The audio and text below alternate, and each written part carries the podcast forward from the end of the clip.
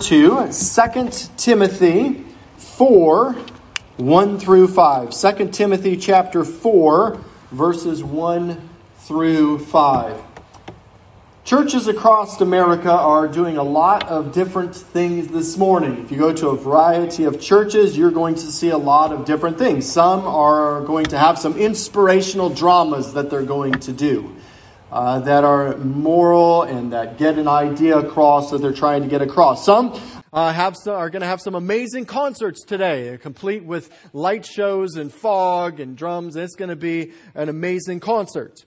Some uh, are even going to have flying circus trapeze artists flying across the stage.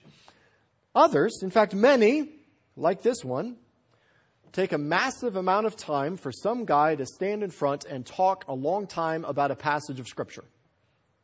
A lot of churches are doing that. Why would a church do that? Isn't that kind of old fashioned, kind of out of date, perhaps even a little bit boring? We're told that preaching doesn't work anymore. So, why in the world would a church continue to hold on to this relic. Well, last week, in fact, the last two weeks, we have spent significant time looking at the power and the importance of the Bible.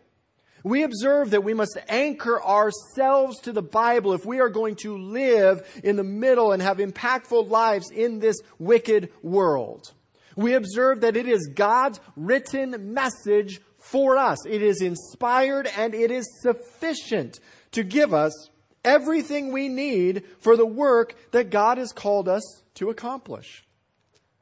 If this is true, and it is, well, then that's the reason for the preaching of the Word of God. It is vitally important. And so today I want to lay out a defense for the vital importance of the preaching of the Word of God. As we begin chapter 4 of 2 Timothy, the challenge is presented that the preaching of the Word must be vitally important for the church.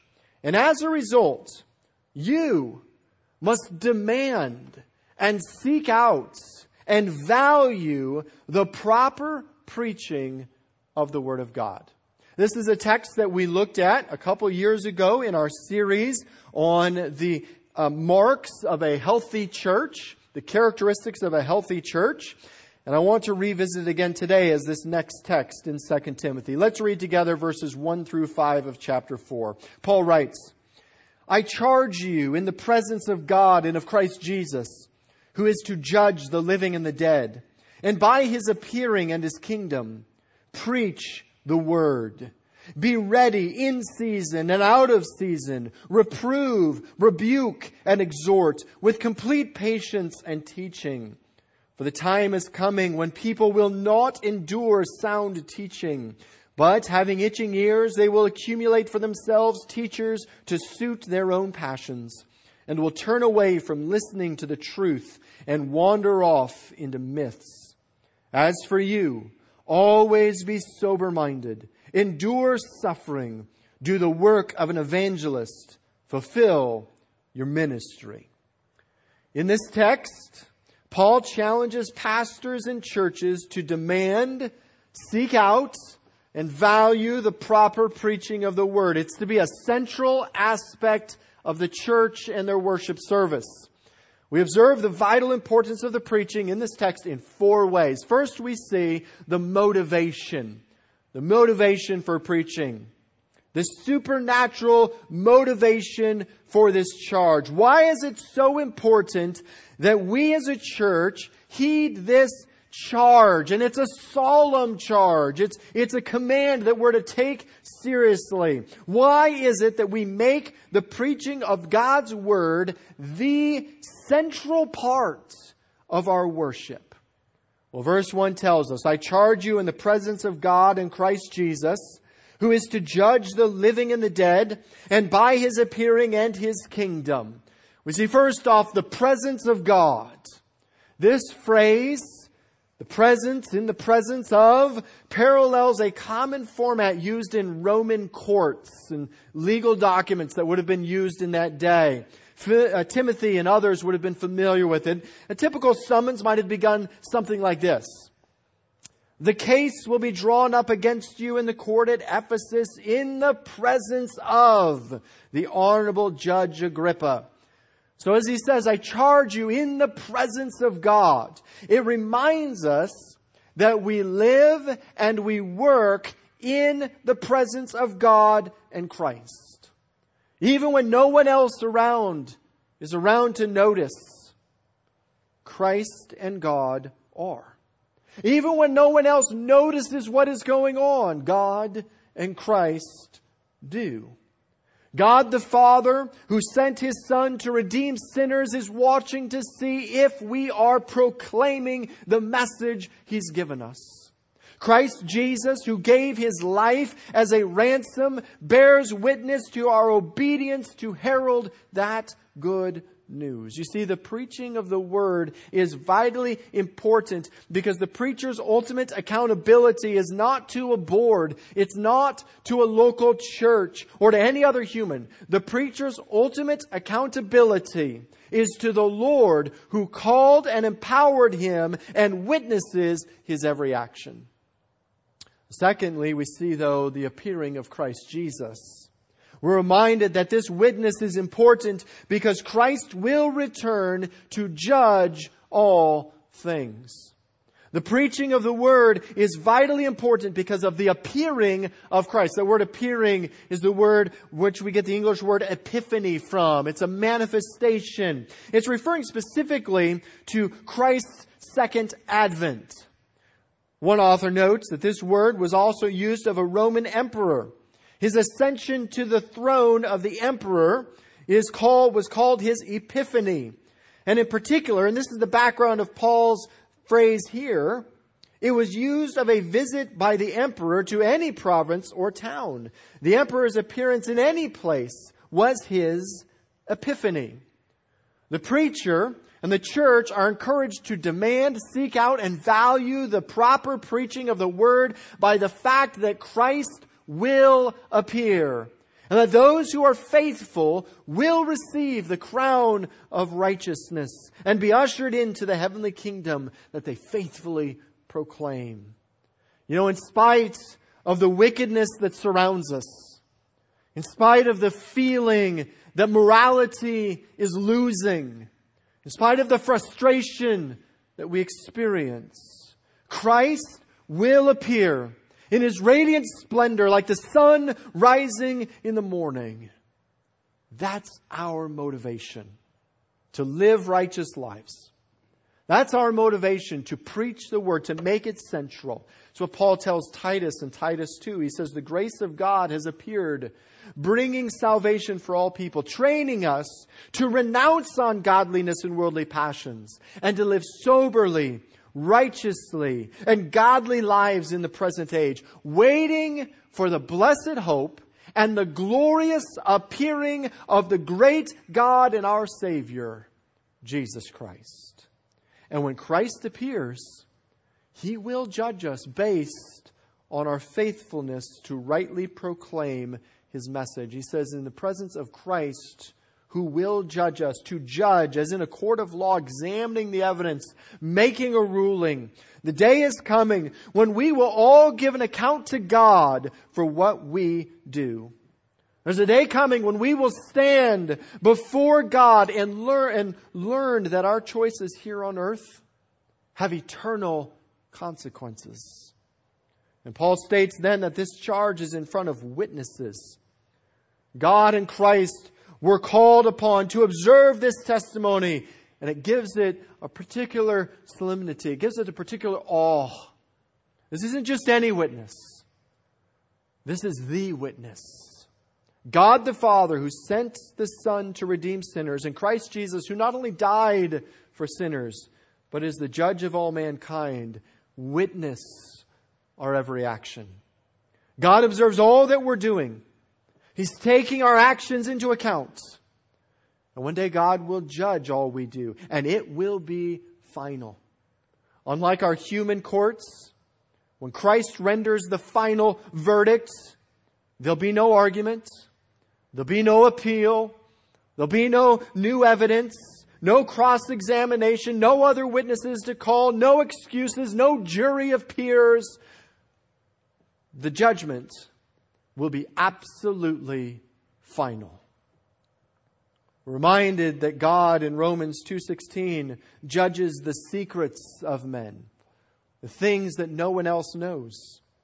We're told not in, in 1 Corinthians 4 or 5, not to pronounce judgment before time because the Lord comes and he will bring to light the things now hidden in darkness and will disclose the purposes of the hearts. In 2 Thessalonians 1 7, Paul says that when the Lord Jesus is revealed from heaven with his mighty angels in flaming fire, inflicting vengeance on those who do not know God and on those who do not obey the gospel of our Lord Jesus Christ, they will suffer the punishment of eternal destruction. We're reminded in 2 Corinthians 5:10 that we will all appear before the judgment seat of Christ. You see, this thought that Christ will judge us should give us motivation and motivate us to demand and seek out and value the proper preaching of the word for two reasons. One is the threat or the thought of judgment. We don't want to stand before God in shame as disobedient children. But second is the thought of eternal reward. If we labor faithfully, rightly preaching the word, if you demand and seek out and value the proper preaching of the word, then one day you will hear him say, well done. Enter into my kingdom and you'll enter into his glory with joy. See, Christ is coming. And so this leaves no time to waste on pragmatic games and foolish innovations or, or motivational speeches. He will appear. And so we must faithfully proclaim His message the way He said we should do it. The powerful, inspired, sufficient Word of God. The final reason we should be motivated to demand and seek out and value the proper preaching of the Word is that the kingdom of God is sure. He says, by His appearing and His kingdom. When Christ appears, he will usher in his kingdom. The politics of this world will be over. The foolish uh, arguments of this world will be obsolete. The debates over rights and freedoms will be finished because His kingdom will be established in all its perfection and the only thing that will be carried into it are the actions that we do today for that kingdom, on behalf of that kingdom. And it is through the preaching of the word that we learn these things. And the reading of the word, the preaching of the word is vitally important because God's kingdom is sure. It is never obsolete. It's never out of date because God's kingdom is sure. And so we should demand and seek out and value the proper preaching of the word because it is the proclamation of the eternal kingdom that will be established, that can never fail, that will never be overthrown, that will never suffer from corruption and will result in absolute peace. And in this kingdom, those who have placed their faith and trust in Christ will experience satisfaction beyond measure. We had a picture of this in Revelation 5, and right in the middle of it in verse 10, he says, You have, been ma- you have made them a kingdom and priests to our God, and they shall reign on the earth. You see, the preaching of the word is vital because it is supernaturally motivated. The second way in which we observe the vital importance of the preaching of the word is through the method of the preaching. Having given the motivation, Paul next moves to the core of the charge. The church is given a three word charge. Three words both in the Greek and in the English. Keruxan tan logon. It says, preach the word. That's our charge. What is the church to do? What is our purpose? You can summarize it in three words. Preach the word. He says, Be ready in season and out of season, reprove, rebuke, and exhort with complete patience and teaching. We note the method of this preaching, this proclamation, in three aspects. The first command, preach the word, is the basis for all the others. The footsteps of the executioner came ever closer, as Paul is considering and contemplating his final charge to Timothy, what is the last thing he should say to him in the face of death? Timothy, here's what you should do. Note, Paul does not challenge Timothy. Make sure you're entertaining people. Make sure you're making it enjoyable to get them in. He doesn't challenge him to ensure, make sure you have wonderful outreach events. He says nothing about the music ministry of the church, although all of those things I've mentioned are important and good. No. What does Paul tell him? Preach. Proclaim. Herald. Make it a priority. Further, we're given the content of this preaching. It's, it's not to be simply motivational speaking. It's not simply current events. It's not to be the politically conservative message. No. What does he say? Preach the Word. The inspired, sufficient Word of God. Paul says elsewhere in 2 Corinthians 4 5, he says, What we proclaim is not ourselves, but Jesus Christ as Lord, with ourselves as your servant for Jesus' sake. In 1 Corinthians 2, he says, And when I came to you, brothers, I did not come proclaiming to you the testimony of God with lofty speech or wisdom, for I decided to know nothing among you except Jesus Christ and Him crucified. And I was with you in weakness and in fear and much trembling. And my speech and my message were not in plausible words of wisdom, but in demonstration of the Spirit and of power, so that your faith might not rest in the wisdom of men, but in the power of God. In Colossians 1 verses 28 and 29, he says, Him we proclaim, warning everyone and teaching everyone with all wisdom, that we may present everyone mature in Christ. For this I toil, struggling with all his energy that he powerfully works in me. And we have that same charge today.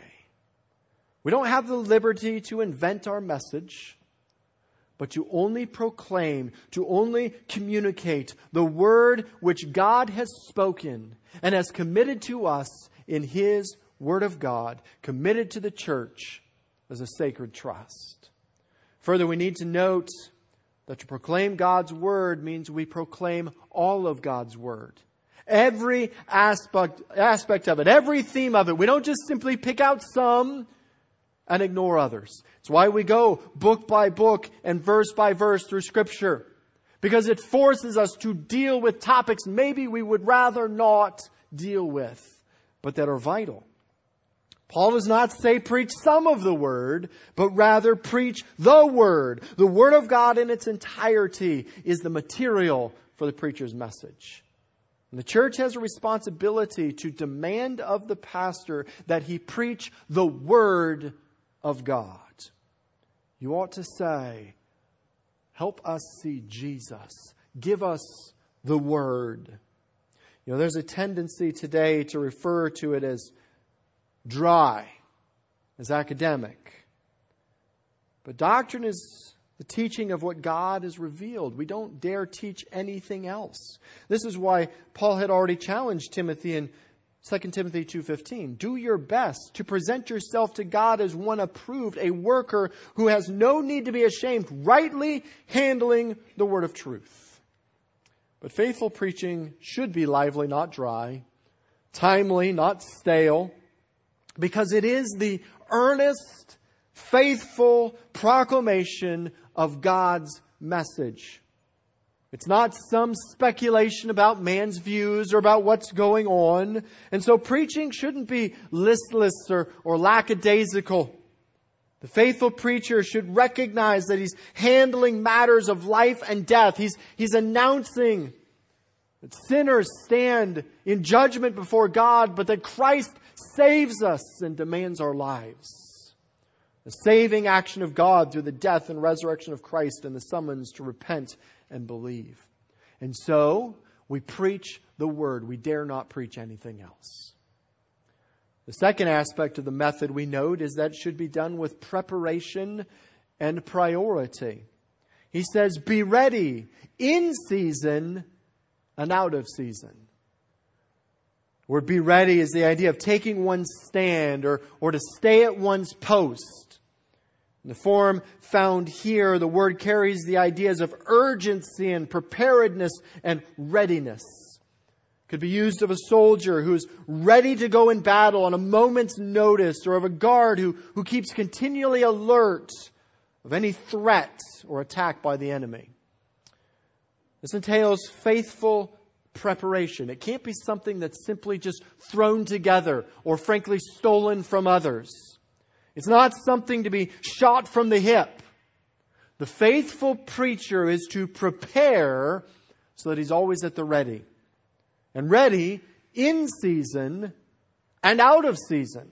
When it's well timed and convenient and when it's ill timed and inconvenient. The pastor in the church should always loudly and boldly proclaim the word whether the time is opportune or not. Whether it's in style or out of style. Whether it's right, whether it's what the people want, or whether it's out of date. God's word is always profitable. It's always in season. No matter what culture or marketing gurus or Christian celebrities say, the Word of God is always the priority. The final aspect of the method of preaching we note is that it should be pastoral. By this I mean that it should be done with intention, care, and compassion. We note the next three imperatives reprove, rebuke, and exhort with all long suffering and instruction.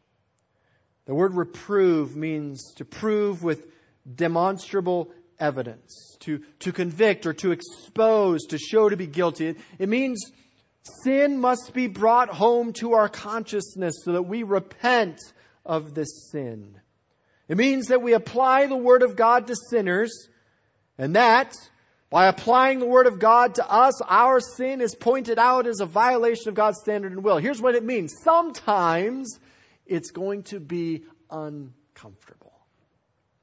Sometimes as we handle the Word of God, as the Word of God is presented, we're going to walk out and we're not going to feel very good at all. In fact, we're going to feel downright bad because we're sinners in violation of God and His Word convicts us. That's not a bad thing. In fact, that is the design of God's Word. And so preachers are called not to make people feel good, but to present the Word of God that their sin might be evident. It's not a popular message. It's not finding out what felt needs are out there and then meeting them. It's the faithful proclamation of the word which allows the word of God to confront sin. We're to rebuke that sin. Word is a sharp word. It means to censure or rebuke sharply. This word only occurs 29 times in the New Testament, and only one time does Paul use it. It's a strong word used of Jesus' rebuke of the demons. It's that same word. We see then that it consists of a verbal challenge where we openly or publicly charge error or sin. Rebuke is the process of reproving the sinner where we actually sharply reprimand them. The point is that the seriousness of our sin must not be toned down. We tend to use a lot of other words for our sins today mistakes, the way I was born, just my personality. It's just who I am. I can't help it. We use a lot of these things today. But as God's word is preached, the issues must be so clearly drawn that the erring Christian, the sinning Christian, and the unconverted can see their own dreadful, sinful condition. In short, we should not always walk away from the preaching of the Word of God feeling good about ourselves. If that happens every week, Sunday after Sunday after Sunday, then that person is not presenting the Word of God. However, we also are to exhort. This word means to encourage or to implore. Exhort means that hand in hand with reproving and rebuking the sinner, there also needs to be tender encouragement. That if we confess our sins, He is faithful and just to forgive and to cleanse us from all unrighteousness. That you can work out your salvation, for it is God that works in you both to will and to work according to His good pleasure. That God is working in you to make you right. To exhort means that those who've been rebuked need encouragement. They need comfort as well. Each person needs to be shown the means whereby sin can be forgiven and spiritual life can be strengthened. To rebuke without instruction is to leave that root cause of sin untouched. And so, as a preacher faithfully dives into the Word of God and the presentation of the Word of God, it also should be encouraging. And just as if you are walking out Sunday after Sunday feeling amazing, that preacher's probably not handling the entire Word of God if you walk out Sunday after Sunday after Sunday feeling like you've just been through nine rounds of a battle. The preacher's probably not handling the entire Word of God. We ought to recognize that while we are penitent sinners, God is faithful and just to forgive and to grow us. And even as we work through the Word of God, we are to do so with complete patience and sound teaching. He says, do so with complete patience, all long suffering, forbearance. You see, God, as a general rule, does not change people, does not transform people overnight. The path of growth, the path of sanctification is a long, hard path. People don't change quickly. There are times when it will appear that no one is listening, that no one cares. And it is in these times that you need to be patient. We're to patiently let the Holy Spirit work in the hearts of the individual and manufacture true change.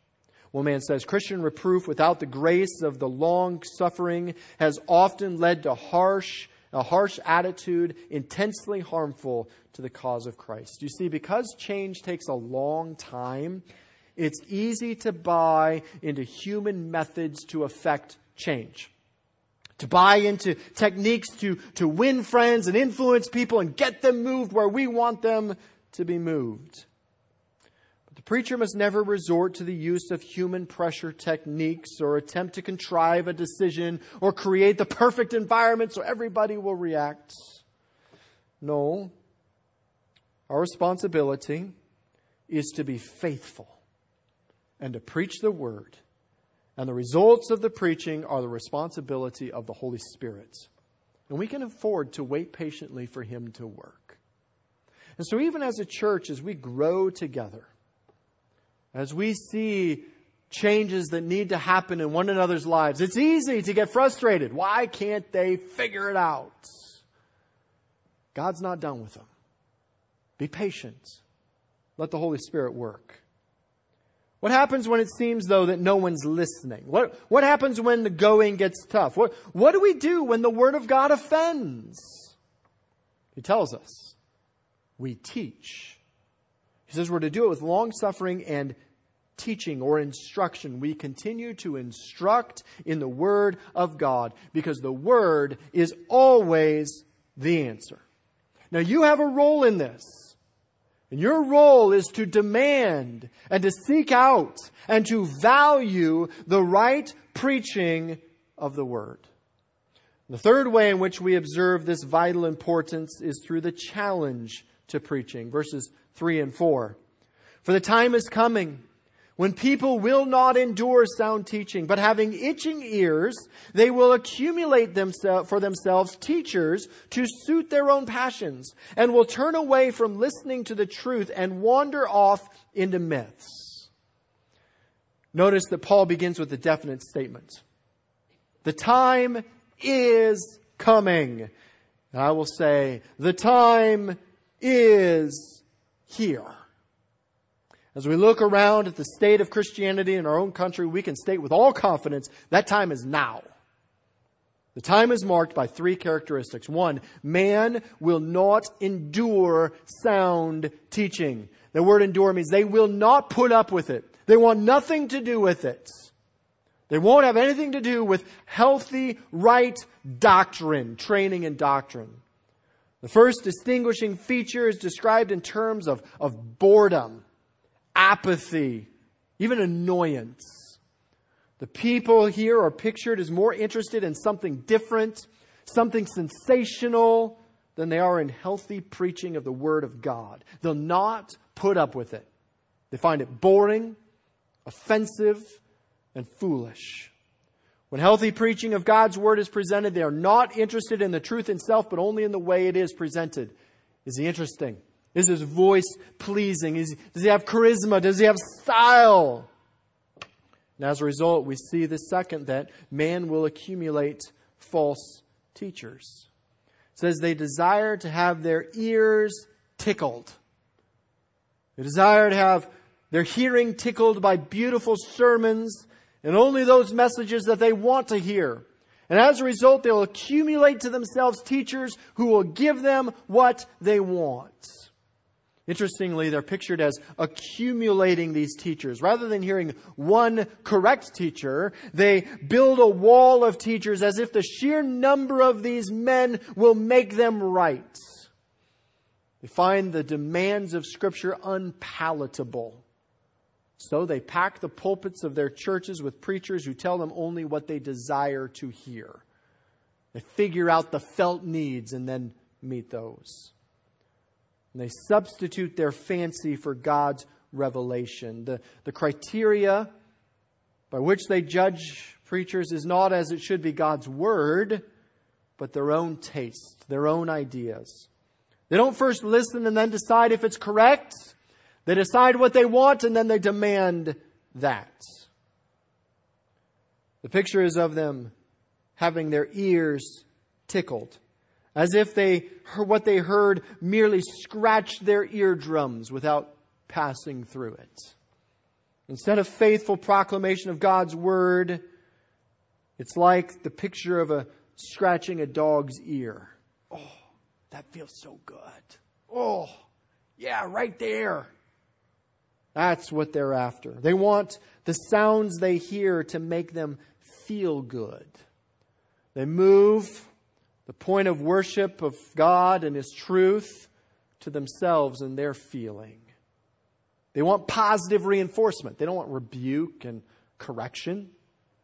Instead of re- receiving God's word, they fiercely reject it, wanting rather to have their ears tickled with unbiblical ideas that raise their comfort level and that justify or overlook their sins.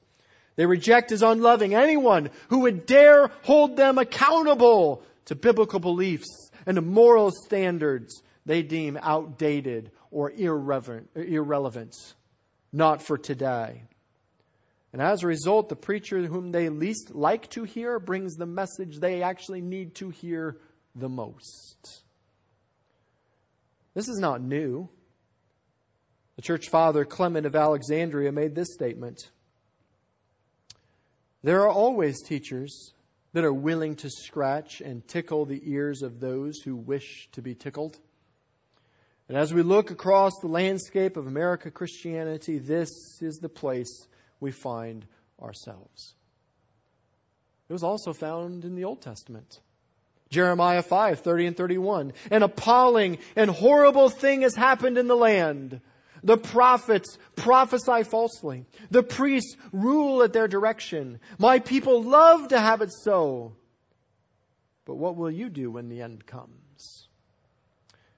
We are familiar with Isaiah 6 where Isaiah is confronted with the person of God.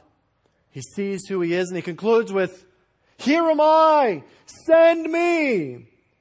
But we often ignore the next two verses, verses 9 and 10. God says, Go and say to this people, keep on hearing, but do not understand. Keep on seeing, but do not perceive. Make the hearts of this people dull and their ears heavy and their blind eyes blind, lest they see with their eyes and hear with their ears and understand with their hearts and turn and be healed. The reality is The world from the beginning has desired to hear what they want, not what they need. And so we preach the word. The third characteristic we note is that as a result, man will turn away from the truth. Turn away there has a medical usage referring to the dislocation of limbs. It's moved out of where it's supposed to be. So Paul is stating that when you turn away from the truth, you leave yourself vulnerable to be ripped out of joint spiritually by satanic influence. They cannot stand the truth because it can be hard and uncomfortable. And so God's redemptive truth that deals with damnation, deals with the necessity of interchange, that they can't stomach that. And so they reject it. But this rejection comes at a high cost. You see, when God's truth is rejected, then Satan's falsehood is inevitably followed, inevitably embraced. In other words, deliberate rejection of God's truth makes someone vulnerable to Satan's lies. One man said, Many churches today are filled to overflowing with those who want their ears tickled with the myths of easy believism, the focus on self esteem, and so called positive thinking. They come to church to have their egos fed and their sins approved, not to have their hearts cleansed and their souls saved. They want only to feel good, not to be made good. Tragically, such myths deserve to re- serve to rich, religiously isolate people from the true gospel and drive them still further from the Lord. This happened in the day of Ezekiel. He says of the people there, and behold, you are to them like one who sings lustful songs with a beautiful voice and plays well on an instrument, for they hear what you say, but they will not do it. And in the midst of this downgrade and apathy to the word, how are we to respond? As we see this across the landscape, what should we do? Well, we see this in the final reason given for the vital importance of the preaching of the word, the solution of preaching. He says, As for you, these other people want their ears tickled. They're accumulating these people who will give it to them, but you always be sober minded. Endure suffering.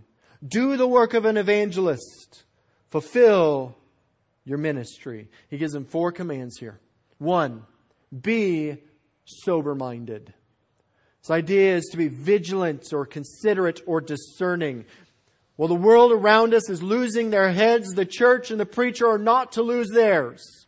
Just because the people reject the word does not mean it's lost its power. It is still the inspired, sufficient Word of God. So the church and the preacher are to practice self-control. They're to remain steady and calm and sane. Not to become intoxicated with the, a craving for the sensational and the exciting.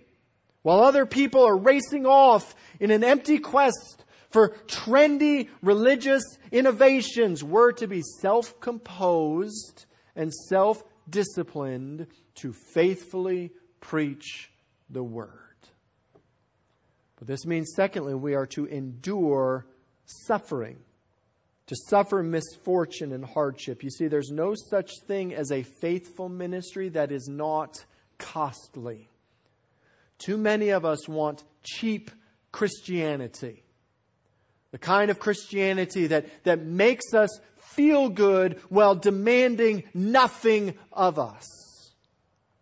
But true biblical Christianity, true biblical ministry is costly. You see, a painless ministry is a shallow, fruitless ministry. And so, we are called to persevere and preserve the faithful, right preaching of the word, even if that entails suffering for it. Although the people won't listen, the church and the pastor must faithfully persist in teaching it and be prepared to endure suffering on account of the truth we refuse to compromise. We have to remember that the measure of success in ministry is not the packing of the pews. It's not tranquility of life. It's not feeling good. It's not sensationalism or excitement or innovation. the measure of success in ministry is faithfulness. Faithfulness to the proclamation of the Word of God. So, the church must demand and seek out and value the right, proper preaching of the Word. The third command that is given, though, is that we must evangelize. It says, Do the work of an evangelist. Every Christian is called on to be a witness to Christ not only by life, but by lip. And because of the failure of the American church and the desire of the people to turn away from the truth and heap up fake Christian teachers, we cannot fail to proclaim the gospel. Because if we don't, it won't happen. We must regularly share it. For many who are banking on words they said as a child are ignorant of the true gospel and headed to eternal wrath. They've been told that because they said some special words, they're good. They don't know the gospel itself. So we must always be concerned with announcing the good news of man's redemption through Christ. Finally, we must stay the course. He says, fulfill, carry out, be fully convinced of your ministry. No half hearted professional performance will satisfy the spiritual needs of God's people. So, no matter what happens around us, we must stay the course as a church on our purpose of glorifying God through the faithful proclamation of and obedience to God's word. Even if the people forsake the right preaching of God and His Word in favor of preachers who will tell them what they want and churches who will do what they want, who will scratch their ears with feel good messages, we must stay the course and fulfill our ministry. As John Calvin puts it, the more determined men become to despise the teaching of Christ, the more zealous should godly ministers be to assert it, and the more strenuous their efforts to preserve it entire, and more than that, by their diligence to ward off Satan's attacks. If you truly believe that this is God's book, that it is the inspired, sufficient Word of God, then you cannot allow man's innovations to replace the faithful proclamation of what God has said. And while dramas may be inspiring, while concerts might energize and play to our emotions and pack the house, and while circus flying trapeze artists flying across the stage is, is certainly exciting, None are the effective, sufficient Word of God. We cannot ignore God's charge to us. While others may falter, we must preach the Word. So, you must demand and seek out and value the proper preaching of the Word. These are your three so what's, your three walking orders for today. Demand, seek out, and value the proper preaching of the word. You have to hold the church accountable to it. You cannot allow us to waver from it. You ought to regularly say, Show us Christ. But that means, number two, that you have to develop a taste for the right preaching of the Word of God. You might say, it's just boring. It's not exciting. It's passe. You have to develop the taste for it. How do you do that? By immersing yourself into it. Like many of you, I love coffee. But to be perfectly honest, some of the first times I tasted it, I thought, why would anybody like this at all?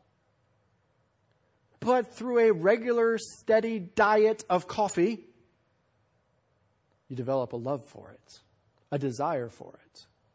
How much more for the preaching of the Word of God? So perhaps instead of turning on the radio, you turn on a message. Perhaps instead of turning on the TV, you listen to Sunday's sermon. Develop a taste for it.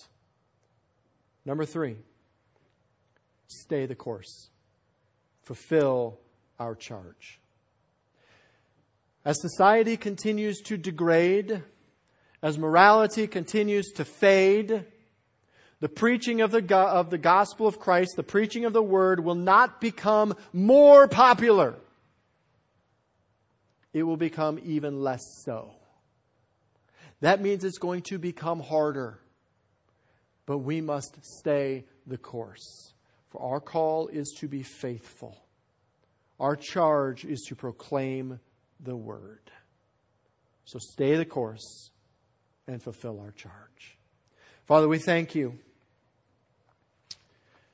that you have given us your word that we might know what you expect of us. We thank you for this church that demands the preaching of the word, that demands the right teaching of the word, that values it and longs for it. Thank you for the blessing that they are. I pray that we would never falter, that we would love your word, that we would faithfully proclaim it to our neighbors and our friends and our coworkers, that they might find peace and joy and satisfaction through a relationship with you, recognizing that it is the truth it is the answer. Lord, help us not to falter. Help us not to fail. But rather, to be sober minded, to endure suffering, to do the work of an evangelist, and to fulfill our ministry. We love you. In Jesus' name, amen.